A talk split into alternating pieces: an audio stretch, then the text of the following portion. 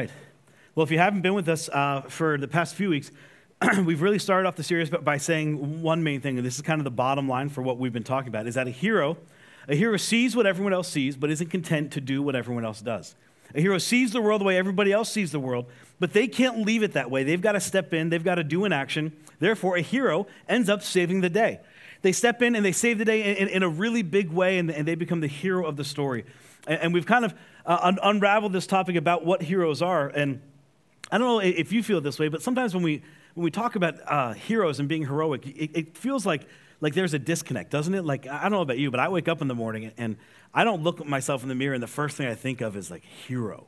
Anybody else feel that way? Like, it, it just feels a, a little separated. So we're going through this series, and I, have asked myself this question, and maybe it's a question you've asked yourself, but um, the question goes a little bit like this What was the last heroic thing you did? And I asked myself that question, and much like you're feeling right now, I, didn't have a good answer. And it, it, began to bother me a little bit. Like, why don't I have a good answer? Like, what's really, what's the last heroic thing I, have done? Like, have I stepped out? And, and I'm guessing if some of you ask this question, some of you may have like great stories because you've done the incredible things. You've stepped out and you've saved someone's life. You've kept someone from drowning. You saved someone from being hit by a bus, whatever it might be. You've done some amazing things where you could answer this. But, but for some of us, my guess is if we ask this question, we end up with a blank response because we really haven't done anything that feels really heroic. And when we think of being a hero, it, it kind of leaves us feeling a little bit left out, maybe a little bit empty, because heroes save the day. And, and even more than that, when I think of heroes, I think of, of, of heroes um, that don't just save the day in like a small way, but heroes, the heroes that I think of, heroes save the day in like a, a really, really big way. Right? They, they save the world. They change the course of history. People are never the same because they showed up. Maybe when you think of heroes or superheroes, you don't immediately think of the people that I go to. I'm a little bit of a nerd. So when I think of heroes, I go to like Superman and Batman, Spider Man, the Avengers.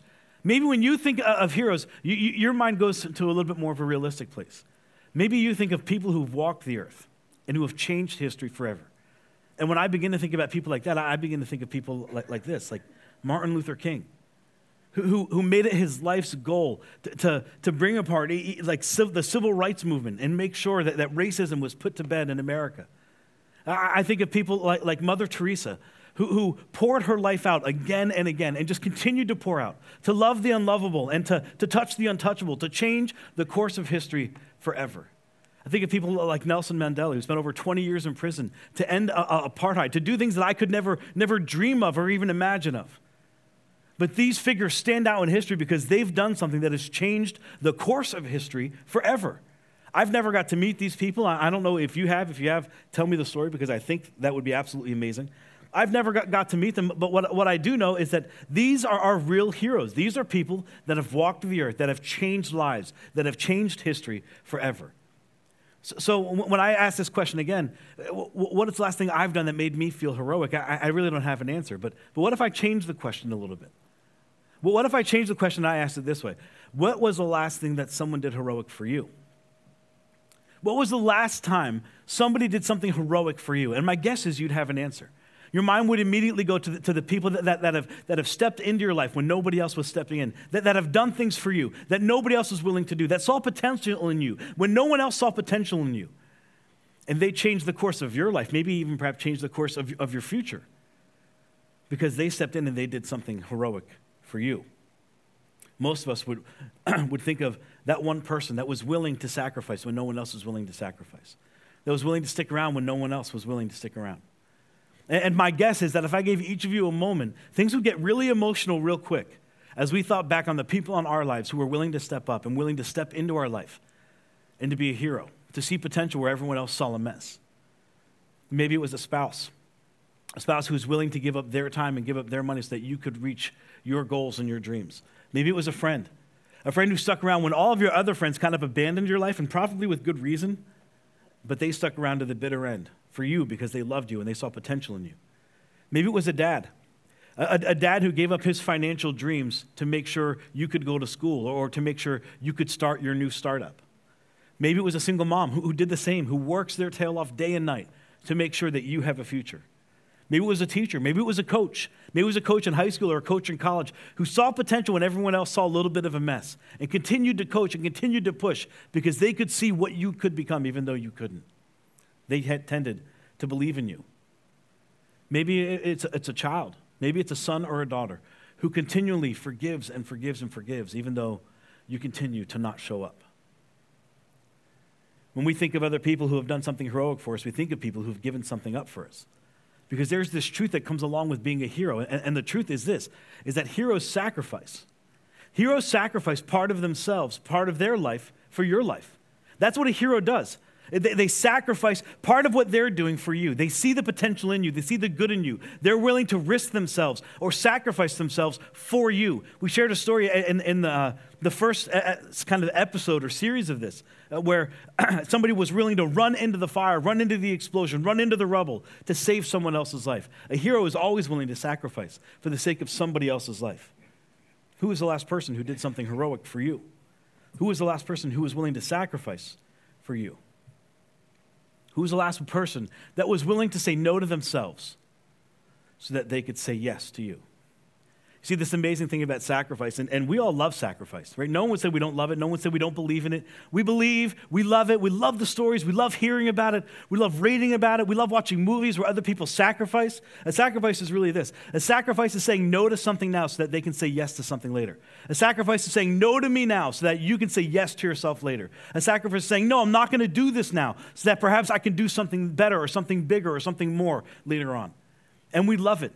We love seeing stories where people are willing to sacrifice, willing to put themselves at, at, at, odds, willing to put themselves in danger for the sake of someone else so that someone else can survive. We love seeing it. We love reading about it. We love watching other people do it. But very rarely do we want to be a part of it.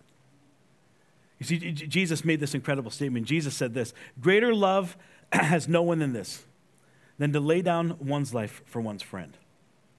There really isn't anything bigger, there really, really isn't any greater show of love than to be willing to lay down your life for someone else. There's, Jesus is really saying that there's nothing else you can do.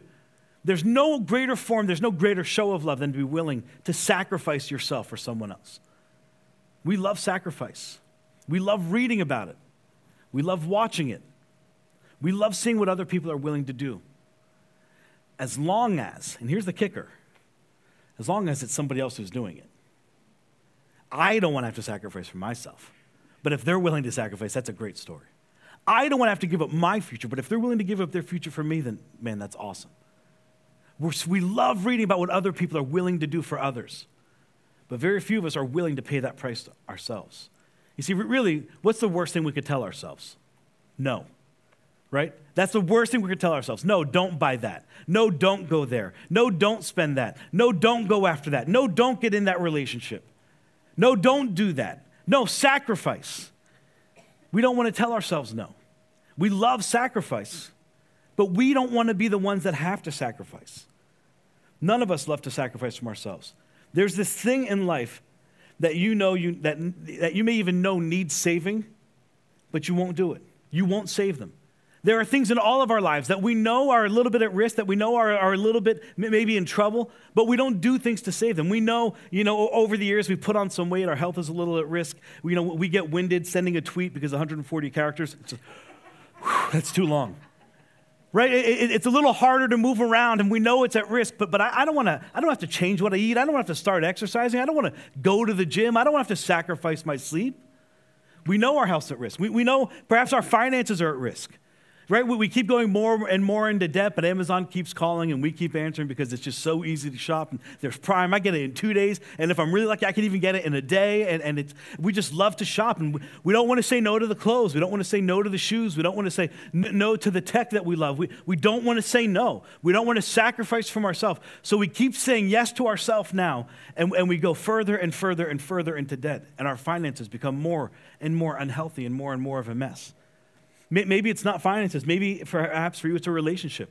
It's a relationship with a friend or it's a relationship with a son or a daughter. And, and for years, the relationship has just kind of been on the rocks. And, and you know there are things you can do to change it. You know it, it's spending more time with your friends, it's investing in that relationship. It's saying no to traveling so you could be around for your kids. It's saying no to maybe working that extra overtime so you could show up for dinner or show up for a game or be involved in your children's lives. But, but it's so hard to say no to those things because that's what pushes me ahead and that's what helps me accomplish my dreams. And I love traveling.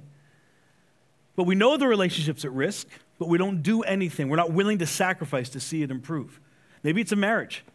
Your marriage has been on the rocks for years. You guys don't communicate without yelling at each other, and it, it just seems to get worse and worse and worse. And there are things you could do to improve, but that would mean you'd have to say no to yourself and yes to her or yes to him. And it's like, I'm not doing that. So you keep having the same fights over and over and over and over again until eventually you don't even fight because you don't even talk, and you're not in the same room, and then you're not in the same house. Maybe it's your future. Maybe your future's at risk because you're, you're so willing to say yes to everything now. The things you ultimately want in the future become sacrificed. Really, that, that's what happens. We, we, we want what we want now, and we want what we want in the future, but we don't realize to get what we want in the future, we have to say no to some of the things we want now. And we keep doing it and we keep pursuing and we keep buying and our finances are out of control. And we're in a relationship that we know is going to take us to where we ultimately want to go, but we don't want to sacrifice the relationship and say no. And our future becomes more and more at risk, but we're not willing to sacrifice to get the future we ultimately want. See, we just want, don't want to have to do it to ourselves. We don't want to have to say no. We don't want to have to sacrifice. I love sacrifice when someone else is doing it. But I don't like it when it means that I have to give up the things that I want, the things that I want now. Even though I know there are things I want in my future, I don't have to give up the things I want now to get there. We're going to pick up with this incredible conversation with Jesus. In Matthew 16, Jesus is talking to his disciples, and, and he talks about this tension that we live in this tension kind of that, that people live in, where, where we kind of want this thing here and now, but we also know we want this future, and there may be some sacrifice to get from where we are to where we want to go, but we're not willing to pay the price. We're not willing to sacrifice. So, so we kind of live life knowing the things that we should do and knowing the things we shouldn't do, but we're, we're kind of acting opposite to what we know. And we're living in the tension of what we know and, and how we should live, but living in opposite or living in contrast to that. And Jesus kind of speaks into this thing that I think that all of us deal with, whether we kind of have ever articulated it this way or not. Something that we all kind of struggle with, but, but we don't ever, ever say it this way because that would sh- show uh, maybe a sign of weakness or maybe a sign of, of second guessing ourselves. Jesus speaks directly into this. He says this with his disciples He says, Whoever wants to save their life, and who here wants to save their life? Who wants a good life? Like every hand goes up. I haven't met one person in my entire life who said, No, I think I'd like a bad life. I think I'd like to be hurt and suffer and have pain. And no, no, we all want a good life. That's the American dream, to have a good life. Who wants to save their life will lose it. But whoever, lose, whoever loses their life for me, he says, will find it. And you read this, and if you're like me, you think to yourself, what am I supposed to do with that? Right? Like, like Jesus, what am I supposed to? What do you mean? Like, if if there's something that you really want to save, you have to lose it? How does that make any sense? That, that literally sounds like you're speaking in opposites. If you want to save it, you have to lose it. and if you lose it, somehow you'll find it? It doesn't make any sense. Jesus it, it kind of steps into this conversation with his disciples, and, he, and he's talking about this whole idea of sacrifice. Now, I want to give you some context to this conversation before we, we kind of bounce back to how Jesus started and how he concludes the conversation. Right before this moment, before he's kind of walking through this conversation on sacrifice with his disciples, earlier in Matthew, Matthew 16, he, he begins by kind of asking his disciples, Hey guys, who do you say that I am? Right? Uh, we've been doing ministry for a few years. I, have I've done some amazing things. I've healed some people. I've fed some people. I've, I've walked on water. Like, like there are rumors about me everywhere. People are, are, are, are saying crazy things. They're saying I'm, a, I'm just a good teacher. I'm a great man. Some people are saying that I'm a prophet. Some people say I'm a prophet reincarnated, like Elijah or Jeremiah. But, but that's great for the rest of the world. You guys know me. You've traveled with me. We've been together for years. Who do you say that I am? And the disciples all, all, kind of scared to answer, except for this one guy, the same guy we talked about last week, kind of the, the, the bravest of the bunch, if you will. Peter steps out and he begins to answer, and he answers for all the disciples. He said, Jesus, here's who we think you are. We think you're the Son of God. We think you're the Messiah. we think you're the hero in the story. We think you're the hero we've been waiting for, who's going to change the world, who's going to set us free from Roman rule and make Israel a new nation again. Jesus, that's who we think you are. And then the room goes silent. And I, I can just imagine in this moment that the rest of the disciples are kind of scared. Like, what did Peter say the right thing? Like, what's Jesus going to say? Is he, is he going to correct him? Is he going to chastise him? Peter's answer kind of hangs in the balance in this room. The tension's thick. And then Jesus smiles and he says, That is exactly right. He gives him the best news ever. That's, exact, that's exactly who I am, Peter. I am the hero in the story. I am the Son of God. I'm the Messiah. I'm your Savior. I'm here for you. And then he gives him the best news ever, right? He even kind of pumps things up even more. Jesus goes on and, and he says this He says, Guys, I'm going to do something. I'm going to establish my work, my kingdom, this new thing you've been waiting for, and the gates of hell aren't going to prevail against it. And now the disciples, they're like, you know, like the football team that gets the, like the encouraging pep talk, you know, in, in the locker room. They're all excited, like, yeah, that's right. We're going to take it. We're going to build a kingdom. Gates of hell, gates of Schmel. No one's going to stand against us. We're going to take them down. Like they're just, they're like excited. This is it. They're, you know, the blood's racing. Jesus, this is what we've been waiting for. You're going to do it. You're going to go into Jerusalem. You're going to set up your kingdom. You're going to kick the Romans out. We're going to rule with you. This is amazing. Like the best pep talk, the best locker room talk ever given in history. And then Jesus follows up his locker room talk with maybe the worst playbook ever given in history. He says this From that time on, the text says, Jesus began to, ex- to explain to his disciples that he must go to Jerusalem, that he must suffer many things at the hands of the elders, the chief priests, and the teachers of the law, and that he must be killed, and on the third day raised to life. Like they go from this incredible pep talk. Hey guys, you're right. I'm the hero. I'm the hero of the story. I'm to change the world. I'm to change history. I'm to establish my kingdom. Gates of hell won't prevail against me. I'm the superhero you've been waiting for. Best pep talk in the world. Here's how we're to do it. I'm to go to Jerusalem and I'm to suffer and die. And they're thinking like, Jesus, like, uh, what are you talking about? That's not what heroes do right? Heroes don't die. Heroes don't win by losing. Heroes win by winning. Like, like, like these things are, not connecting Jesus. What, what are you talking about? And, and when we, we, see this, this, this Bible says from this point on, Jesus continued to talk about this. He continues over and over again, like many times, because the disciples aren't getting it. Sometimes I think they're a little thick. He just keeps saying, Hey guys, I'm going to do this. Hey guys, we're going to Jerusalem. Hey guys, I'm going to suffer. Hey guys, I'm going to die. Hey guys, I'm going to come back to life on the third day. But every time he talks about it, when you read through the Gospels, it's like the disciples' eyes kind of glaze over, almost like they don't even hear. Jesus will say this, and then it's like the very next line, the disciples change the subject. Hey, look at that fruit tree over there. Like, did you miss the point? Hey, Jesus, what about this? Guys, I just told you I'm going to die. I told you that I'm going to have to be raised up. Hey, Jesus. And, and just, it's like they glaze over. And if you've ever like been like me and kind of wondered, why? Why would they hear these things that Jesus said and just kind of ignore or glaze over? And, and, and, here's the best assumption I can come up with. This isn't in any text, but it's the only assumption I can create. That they had this like imaginary bucket that said all the crazy things Jesus says. You know, like we say, I'm going to write a book of all the stupid things you say. They had a bucket for Jesus. And Jesus did some amazing things, and they're all struck. And wow, that's Jesus. He's the hero. He's amazing. And then he talks about himself dying. It's like, crazy thing Jesus said. Oh, you know, Jesus walks on water. That's amazing. Look at this. I'm going to die and be raised to life. Yeah, crazy things. Because no one dies and comes back to life. Nobody. Nobody's ever done that. Nobody's ever done that on their own by their own will of volition. Like, they're just kind of walking through life thinking, he's awesome, he's great, but dude, he's out there, right? He's, he smoked a lot of stuff as a kid, he's crazy. These are just some crazy things Jesus says, and they put it away. And I, I, that's the only assumption I can come up with as to why Jesus would teach this over and over and over again. And every time they get to this part, the disciples kind of check out. Because it's like, it's just another crazy thing Jesus says. Who, who could do it? Who would live that way? But Jesus has prepared them time and time again. Hey, here's what's coming. That to be the hero in the story, to save, I've got to sacrifice. To do what ultimately needs to be done for your sake and for the sake of the world and everybody's future, I've got to give something up. And I don't want to give it up necessarily, but I have to, to ensure that you get where you need to go, to ensure that you get the life that you need to live. I'm going to have to give up something on my own. But in this conversation, at this event, Peter wasn't satisfied with Jesus saying this to his disciples. Every other time they kind of check out, their eyes glaze over, they put it in the crazy bucket. This time Peter thinks, you know, I can't, I can't let Jesus get away with it this time. So the text tells us, and I just I can't imagine the brazenness of Peter. Peter, the text says, takes Jesus aside and begins to rebuke him. I mean, just imagine that. This is the guy you follow. You call him master, you call him teacher. He takes him aside and he rebukes him. And he says, Never, Lord, he said, this shall never happen to you. Like, first of all, Peter, who are you to give that kind of instruction? Like, that'll net, who are you? You're Peter. You were a fisherman. You were nothing before I met you. No, he rebukes Jesus. Never, Lord, this will never happen to you.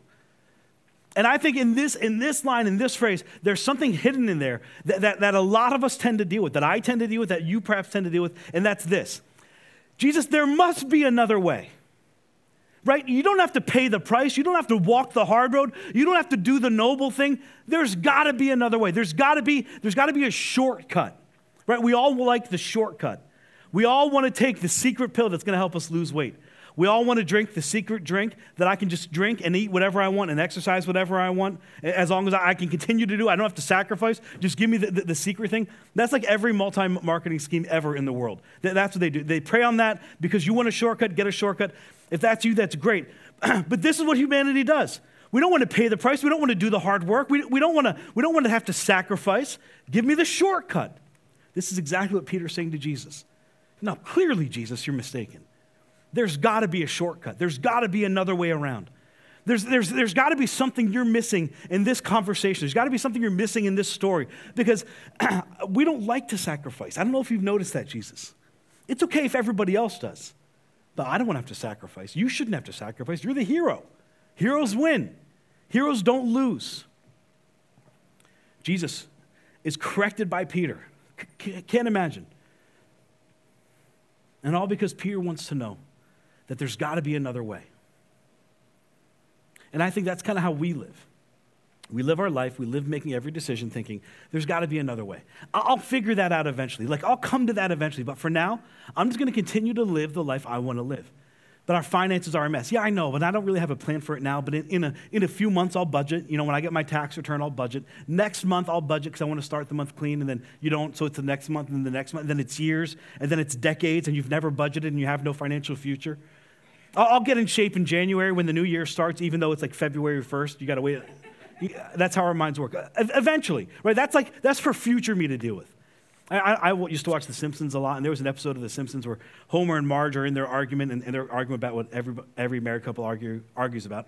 Marge wants Homer to do something, and Homer is too lazy to do it. So they're arguing. And in the middle of their argument, Homer reaches in the fridge and he grabs out a half eaten jar of mayonnaise. He opens it up, and then he grabs a bottle of vodka and he pours the bottle of vodka in the jar of mayonnaise, puts the, lid back on, and shakes it up, undoes it, and then drinks the whole thing. And then off screen, you kind of hear her Marge say, Homie, I don't think you should do that. And he says, That's for future Homer to worry about. And then moments later, he drops on the floor and convulses. Like, I think that's just like a great like visual illustration to how we live.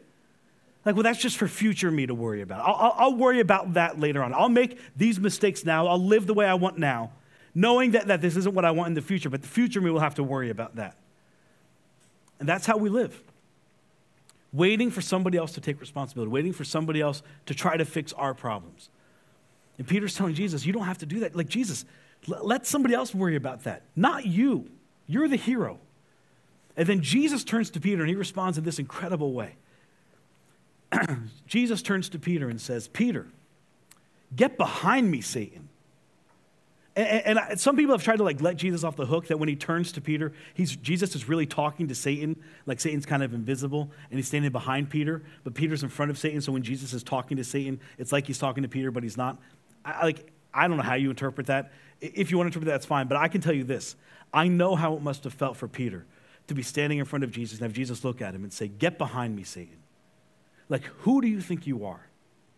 Don't say these things to me. And why? Why was Jesus so upset in this moment? He knew what was coming. He knew, he, I mean, he was the one who was predicting his own death, his own suffering. Why was he so upfront and angry at Peter? And, and here's the thing the, the, the answer to this that I think we often forget is that Jesus was human. And Jesus knew what he was about to do. He knew the sacrifice he was about to make. He knew the suffering he was about to endure. He knew the humiliation of his death that he was about to have to, have to suffer on the cross. And he didn't want to do it. As a matter of fact, the, the, the, Gospels tell us later that before he goes to the cross in the Garden of Gethsemane, he prays, God, let this cup pass from me. I don't want to do this. I don't want to pay this price. I don't want to have to sacrifice.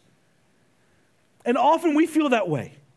We know the future we want. We know what it's going to take to get there. We know budgeting's hard work. We know marriage can be tough and you've got to sacrifice. You've got to put the other person first. We know raising kids we don't like can be challenging, but, but we want to like them, so we've got to get more involved and we've got to say no to these trips and, and, and, and be present.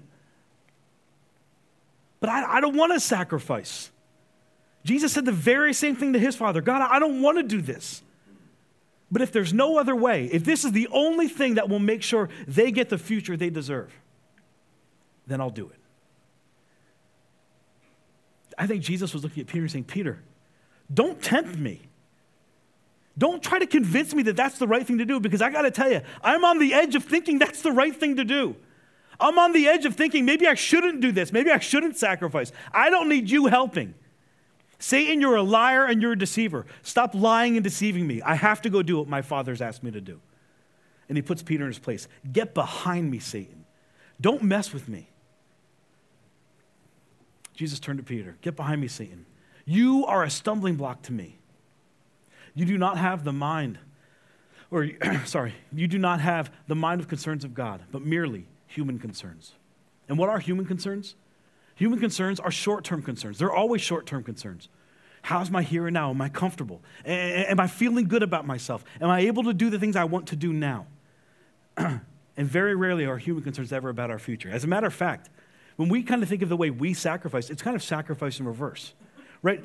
sacrifice should be sacrificing from now the short term concern to ensure our future concerns. But the way we do it is we sacrifice our future concerns to make sure we can live the kind of life we want now. That's what we do. We sacrifice our future, our future marriage, our future relationships, our, our, our future, uh, um, our future finances, whatever it might be. We sacrifice the future for the here and now so that I can be comfortable and I can do what I want and I can live the way I want now. I don't care about my future. I'm only concerned about this. Jesus said that's human concern.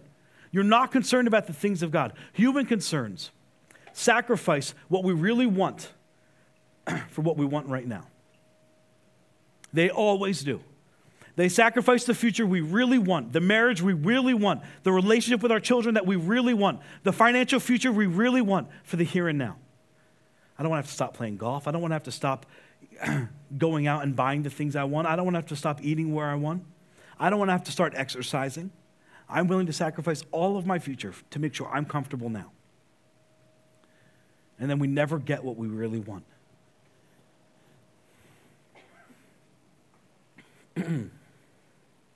Then Jesus turned to his disciples and he says, Whoever wants to be my disciple must deny themselves, take up their cross, and follow me. For whoever wants to save their life will lose it, but whoever loses their life for me will find it. And eventually, this whole passage of Scripture, Jesus is really saying this.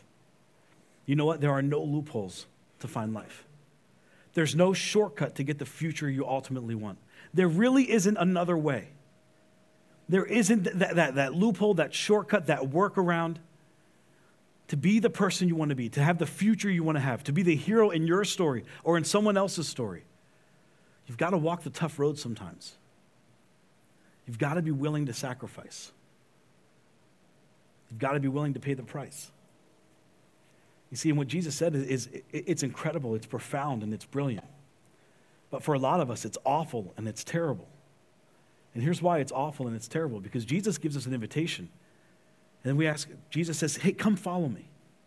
Okay, Jesus, where are you going? I'm going to the cross. That doesn't sound like something I want to go.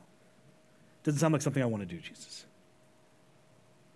But if you want the life you've always wanted, if you want to be the hero in your story and in someone else's story, you've got to follow me. The only way to get what you ultimately want is to follow me there. Because to get the life you always want, you've got to be willing to give it. You've got to be willing to lose it. And in losing it, you ultimately find the thing you've always wanted. You're the hero in your story, you're the hero in someone else's story. You live the life that ensures you get the future that you've won. You see, Jesus, I, I think when you look at his story, I don't think he wanted to go to the cross. But I think he was willing because he saw something we couldn't see. You see, when, when it comes down to us, really, as human beings, we are naturally scared of two things. they're the top of every chart when people rate their fears. What are their worst fears in the world? There's two things people are scared of death and public speaking. You've heard the joke, you'd rather be in the casket than giving the eulogy. People are scared to death of public speaking, and they're scared to die. And really, when, it comes to public speaking, I don't think anybody's really scared of speaking in public. I think they're scared of public humiliation. Right? We've all had that dream where you're standing up in front of a bunch of people and you're giving a talk, and sometimes you're in your underwear. Some people tell you, you, know, you're, naked, whatever it is, and, you're just completely embarrassed. Like all, all of your imperfections, all, all, of your inequalities, they're there for everyone to see and to judge and to laugh or to, or to, to, to talk about. What we're really scared of is public humiliation. And when it comes to death, yes, we're scared of the physical death because some people aren't sure what happens afterwards, but we're also scared of these like little incremental deaths, right? Death to our ego, de- death, to, death to our reputation, death to our future, death, death to, the, to the things that we want, the things that we hold dear. And when it comes to Jesus being on the cross, Jesus died to two of those things. Not only was his death very public, not only was his death very physical, but everyone looked at him and he died in the most, most humiliating way possible, hung naked on a cross for the world to see, for people to walk by and poke fun at and laugh at and make comments to. He took all of our greatest fears and he suffered and died the same way we did. And the only reason I think that Jesus was able to walk through the suffering and walk through the cross is because he knew what came at the end. He knew the cross was before him, but the resurrection was ahead and the resurrection was after. And here's, here's what, what it comes down to for all of us. Yes, there might be sacrifice now, but sacrifice always brings life. It always brings life afterwards. I might sacrifice now, I might give up on the things I want now, but there is life ahead of me. There might be the cross before me, but the resurrection is after the cross. I can endure the suffering, I can endure the pain because I know what's ahead. And for some of us, when we look at our marriages, when we look at our relationships, we're not willing to pay the price. The truth is, we're already suffering. Right? Our marriage isn't what we want. We, we, we think we're having fun because we, we, buy whatever we want and we go wherever we want, but you know, the debt keeps piling up and the pressure's there, and how do we pay? And we don't know. And we're already suffering. What if we just suffered for the good? What if we suffered a little bit now and said, you know what, I'm willing to sacrifice now to get the life that awaits me? Because sacrifice always brings, it always leads to life. Would you be willing to sacrifice now? Would you be willing to put your spouse first, to say no to yourself and yes to them? Would you be willing to put your children, children first, yes to them and no maybe to the career that I thought of or the trips that I thought of, to the raise that I thought of? Would you be willing to say, say no to, to maybe your desire to, to be the most important person in your world and make your friend just as important? Would you be willing to say no to that extra donut? To make sure you can live long enough to see your kids walk down the aisle or graduate high school or college. See, sacrifice is hard, but sacrifice always, always, always leads to life. The question is where are you going to find yourself? See, the, the, hardest part of, of, of this sermon isn't just hearing this, but it's how do we get there? And the only way we get there is through faith. It takes faith together. It takes faith to believe that what's awaiting for me at the end of my sacrifice is life.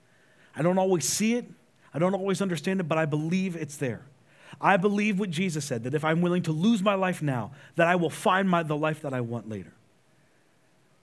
Would you be willing to pay the price to get the life that you want, to get the future that you want, to be the hero in your story and the hero in someone else's?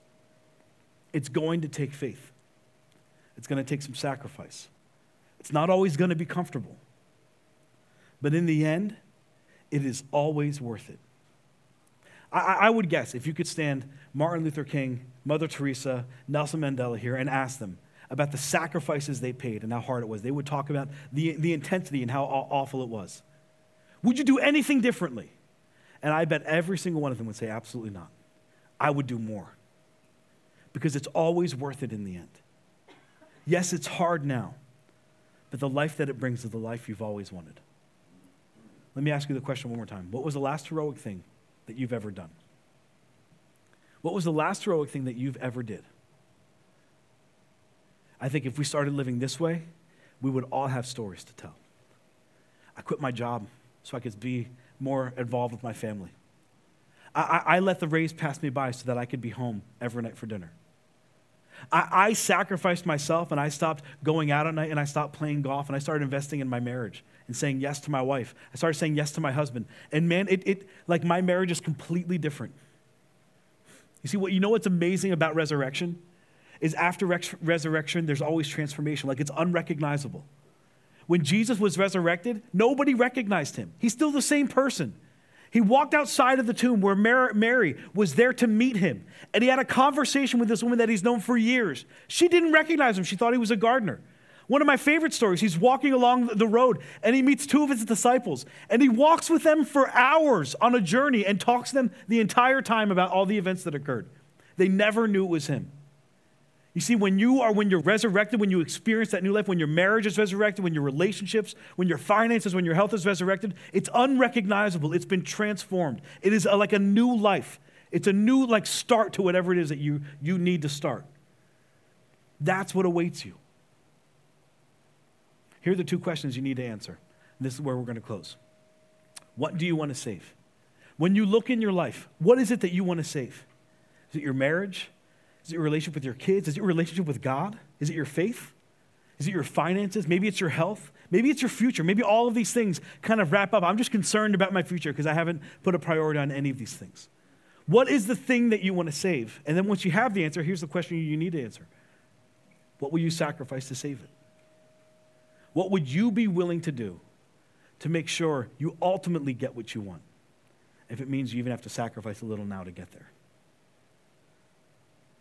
See, the answer to this is, is hard, and it's nothing we want to hear.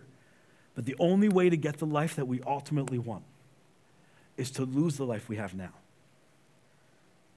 Lose your life now, and you'll find the one you always wanted later, because sacrifice leads to life. Let me pray for you. Heavenly Father, I thank you.